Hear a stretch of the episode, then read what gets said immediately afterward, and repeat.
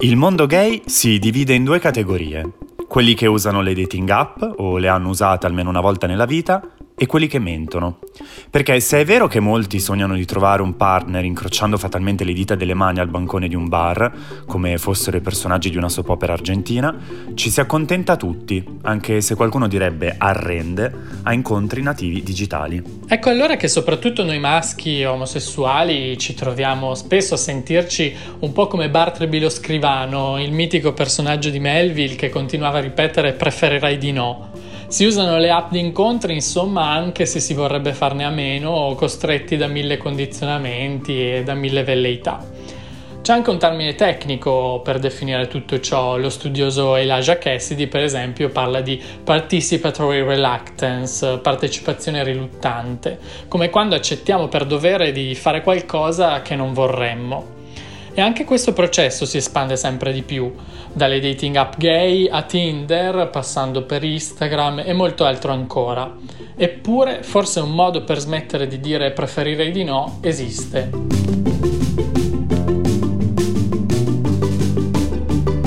Quid, Queer Identities, un podcast di Paolo Armelli e Daniele Biaggi.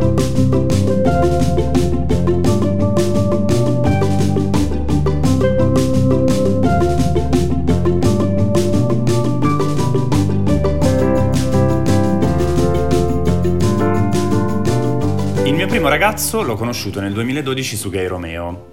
Eh, per anni ci siamo vergognati di questa cosa e a chiunque chiedesse delucidazioni sull'origine della relazione mentivamo spudoratamente alludendo a un incontro in discoteca, un sabato, i drink, insomma, sapete come vanno queste cose, no?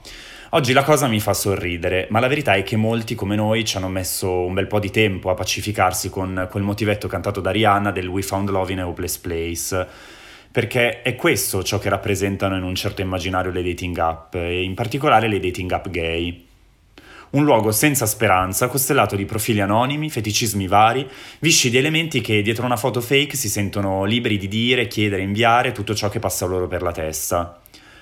Nulla a che vedere con la presunta purezza di una relazione. E dire che Grindr, cioè l'app di incontri gay per eccellenza, in quegli anni in cui io andavo in giro a raccontare balle era già all'apice del suo successo e quindi fondamentalmente anche del suo sdoganamento. Era stata lanciata nel marzo 2009, ovvero prima ancora che uscisse l'iPhone 3, tanto per capirci. Dieci anni dopo registrava tra i 27 e i 30 milioni di iscritti e 4 milioni di utenti unici giornalieri da circa 200 paesi in giro per il mondo. Una nazione praticamente. Il suo artefice, Joel Simkai, eh, l'aveva programmata mentre viveva a Los Angeles nel tentativo di conoscere omosessuali che avessero interessi comuni ai suoi e riuscì in quegli anni a cavalcare da un lato l'aggiunta della geolocalizzazione GPS sugli smartphone, che è stata poi la base per il proliferare di tutte le app di incontri, la quale permetteva e permette di vedere i profili nelle vicinanze. Dall'altro la nascita e il successo di Facebook, che in Italia è arrivato solo nel 2008. Insomma, eravamo nel pieno dell'euforia da social network, quando le nostre madri non avevano ancora lontanamente idea di cosa fosse una fotoprofilo e tutti uscivamo ubriachi dagli anni di MySpace, Netlog e Fotolog. Il terreno era fertile e Grindr mischiava il brivido della caccia a un partner, sessuale o sentimentale che fosse, al gioco social in voga a quei tempi. Non è quindi difficile capire come abbia avuto tutto questo successo. Nel corso degli anni l'applicazione è andata incontro a notevoli cambiamenti. Prima di tutto di proprietà, è passata infatti a un fondo cinese prima e a un'azienda statunitense poi. Quest'ultimo passaggio è avvenuto a marzo di quest'anno, quando l'offerta dell'americana San Vicente Acquisition ha battuto una cordata italiana guidata dagli sviluppatori di Bending Spoons. Esatto, gli stessi che si stanno occupando dello sviluppo dell'app Immuni per il contact tracing del virus nel nostro paese. Non sono però mancati neppure problemi legati alla privacy, che senza peccato social da Cambridge Analytica in giù scagli il primo poche. Ma si è assistito anche all'incistarsi di dinamiche molto critiche che hanno iniziato a rappresentare nel tempo un vero e proprio problema. È difficile da ammettere, ma tutti noi abbiamo dei gusti in fatto di uomini, di relazioni e così via.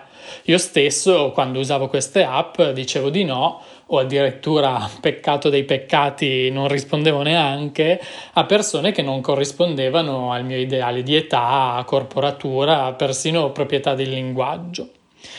Questo perché anche nella vita vera ci sentiamo attratti, o almeno pensiamo di esserlo, da un ideale che ci costruiamo in testa e a maggior ragione lo esasperiamo quando poi ci troviamo di fronte a una specie di Uber album di figurine digitali. Si instaura così un fenomeno che è noto come FOBO, ovvero Fear of Better Options. Se la nostra app ci permette in astratto di passare da un profilo all'altro potenzialmente in eterno, ci sentiamo di fronte a opzioni infinite e quindi cerchiamo sempre qualcosa di migliore, più accattivante o comunque più corrispondente al nostro ideale.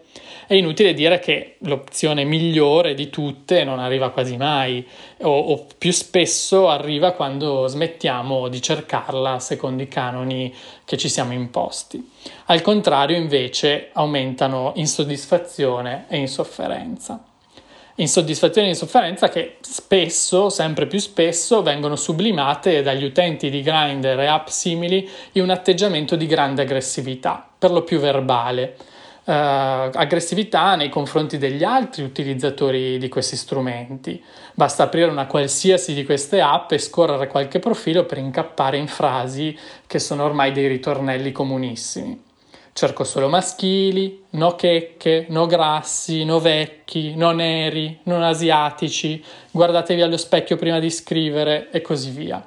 Gusti sessuali si direbbe, ma esternati appunto con una violenza verbale spesso priva di alcuna considerazione per la sensibilità degli altri, che magari fanno già fatica in prima persona ad accettare la loro effeminatezza, il loro peso, la loro età o la loro provenienza, soprattutto perché è la società stessa, la società esterna che gli fa pesare costantemente queste loro caratteristiche. Ed ecco dunque che quando vanno a cercare una relazione o anche solo un po' di sesso eh, e si rivolgono quindi alla comunità a cui pensano di appartenere, ricevono invece eh, di, di riflesso ulteriore scherno, riprovazione e discriminazione. Perché di discriminazione si tratta? Moltissime delle frasi che vengono rivolte agli altri utenti per tenerli alla larga eh, non sono altro che un compendio violentissimo, perfido, subdolo anche eh, di omofobia interiorizzata, di razzismo, di fat shaming, di ageism e così via. Per non parlare di come si trattano sieropositivi e disabili. Non ci facciamo problemi rinchiusi nel quadratino di un'app, eh, protetti da uno schermo e spesso anche dall'anonimato, di spalare giudizi e prevaricazione su chi non consideriamo degno della nostra attenzione estetica. E la parola chiave qui è proprio estetica, perché cosa hanno in comune queste pretese di non avere a che fare con le persone troppo smilze o troppo grasse, troppo poco muscolose o troppo poco giovani, di un colore della pelle diverso dal nostro? Semplicemente una cosa sola, l'ossessione per il corpo. Di fronte a Grindr e compagnia eh, ci sentiamo come di fronte a uno specchio deformato che vogliamo ci rifletta solo un'immagine ben precisa, quella che pensiamo di desiderare nel nostro ideale maschile. Secondo un sondaggio del magazine Attitude condotto nel 2017 fra i suoi lettori, l'84% degli intervistati dichiarava di sentire una forte pressione sociale ad avere un corpo migliore. In realtà, volendo un attimo decostruire questa stessa immagine, non è altro che il frutto di una serie di stereotipi che la società stessa ci ha fatto assimilare e shakerare in una specie di cultura gay da supermercato. Se ci discriminano perché passiamo per femmine, allora ci atteggiamo a super maschi alfa. Se ci vogliono prendere a botte, allora noi ammetteremo solo corpi gonfi di muscoli. Se ci fanno credere di dover essere immortali, allora rifiuteremo chiunque sopra i 40 anni. Per chi rifiuta le persone di colore, poi spero che non ci sia neanche bisogno di argomentare. Ci sono studi molto approfonditi in realtà che hanno dimostrato come questa cultura esasperata del corpo sia un sottoprodotto tossico di un certo tipo di mentalità che da decenni vive nella comunità omosessuale, meno ad esempio, bisogna ammetterlo, in altre comunità queer. Ma comunque questa mentalità stessa è stata ulteriormente peggiorata per via dei social network e delle dating app. Le app di incontri stanno rendendo i gay infelici? Si chiedeva appunto nel dicembre 2019 un articolo di Psychology Today e la risposta potete benissimo immaginarla. Perché questa ossessione per uno standard fisico ed estetico, spesso irraggiungibile, ha delle fortissime ricadute anche a livello psicologico. Il tasso di suicidi fra gli uomini omosessuali sta in molti paesi raggiungendo e superando quello dei morti per HIV e numerosi sono coloro che dicono di aver sviluppato ansia o disturbi depressivi a causa dell'uso di queste applicazioni.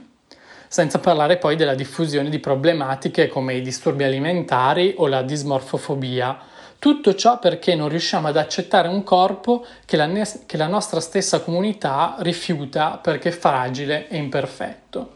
Nell'elenco di criticità merita attenzione anche un'altra deriva che, anziché riflettersi all'esterno, si può ripercuotere nel profondo come fenomeno di malsana dipendenza. Breve momento super quark. I neuroscienziati hanno dimostrato che l'orgasmo provoca l'attivazione di aree di piacere nel cervello come l'area tegmentale ventrale e ne disattiva altre coinvolte nell'autocontrollo. Si tratta di meccanismi simili a quelli osservati in individui che fanno uso di cocaina ed eroina. Questo ha convinto gli studiosi, cerchiamo di semplificare al massimo, che quando un'azione neutrale, come può essere il click o lo swipe o lo scroll su un'app di incontri, è associata anche solo inconsciamente a una piacevole risposta del cervello, quella che deriverebbe da un orgasmo, le persone rischiano di reiterare quell'azione ancora e ancora e ancora. Non è un meccanismo poi così diverso da quello che accade con le slot machine.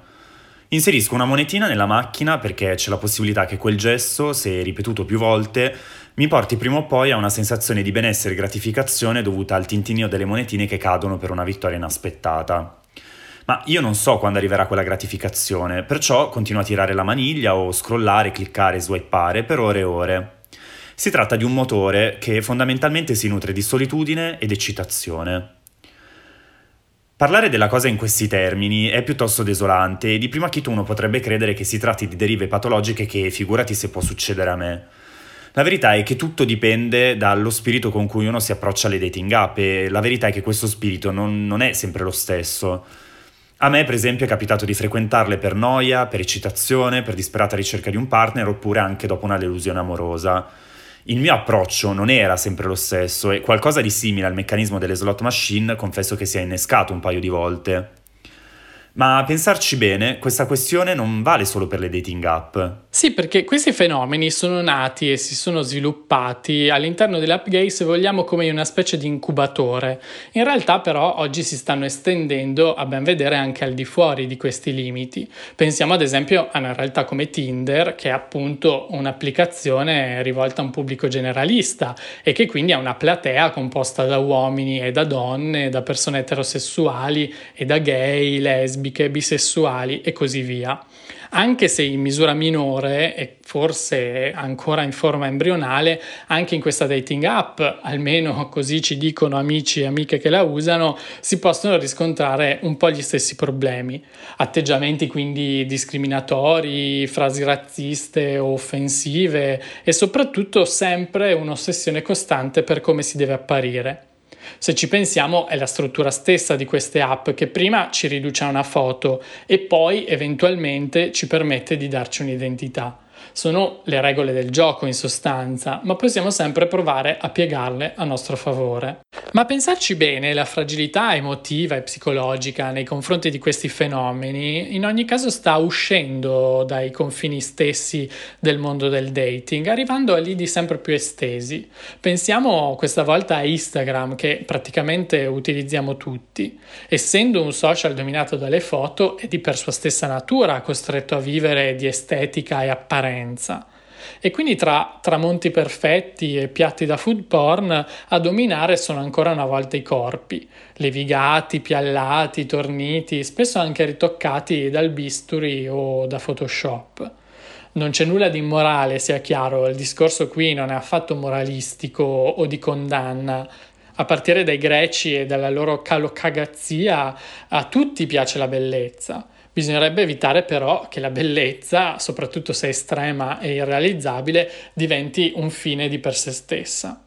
E siccome anche Instagram, con i suoi like furbetti e i DM volpini, sta diventando una specie di mega dating app, ecco che 2 più 2 fa 4.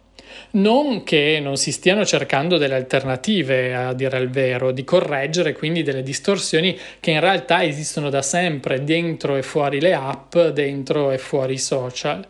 Nell'autunno 2018, ad esempio, Grindr ha lanciato un progetto che si chiamava Kinder, eh, un gioco di parole su più gentile, una specie di aggregatore di consigli e video di sensibilizzazione che spingono quindi a rispettare la diversità e l'inclusività.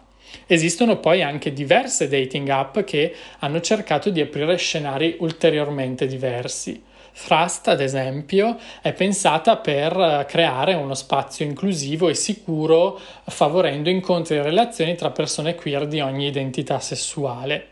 Gender invece è una dating app, eh, questa volta che però funziona tramite membership e quindi vuole creare un ambiente più sano e in qualche modo più selezionato. Hinge invece riduce il pericolo dell'anonimato mettendo in connessione solo amici di amici. C'è anche chi torna a una dimensione un po' più analogica, per così dire.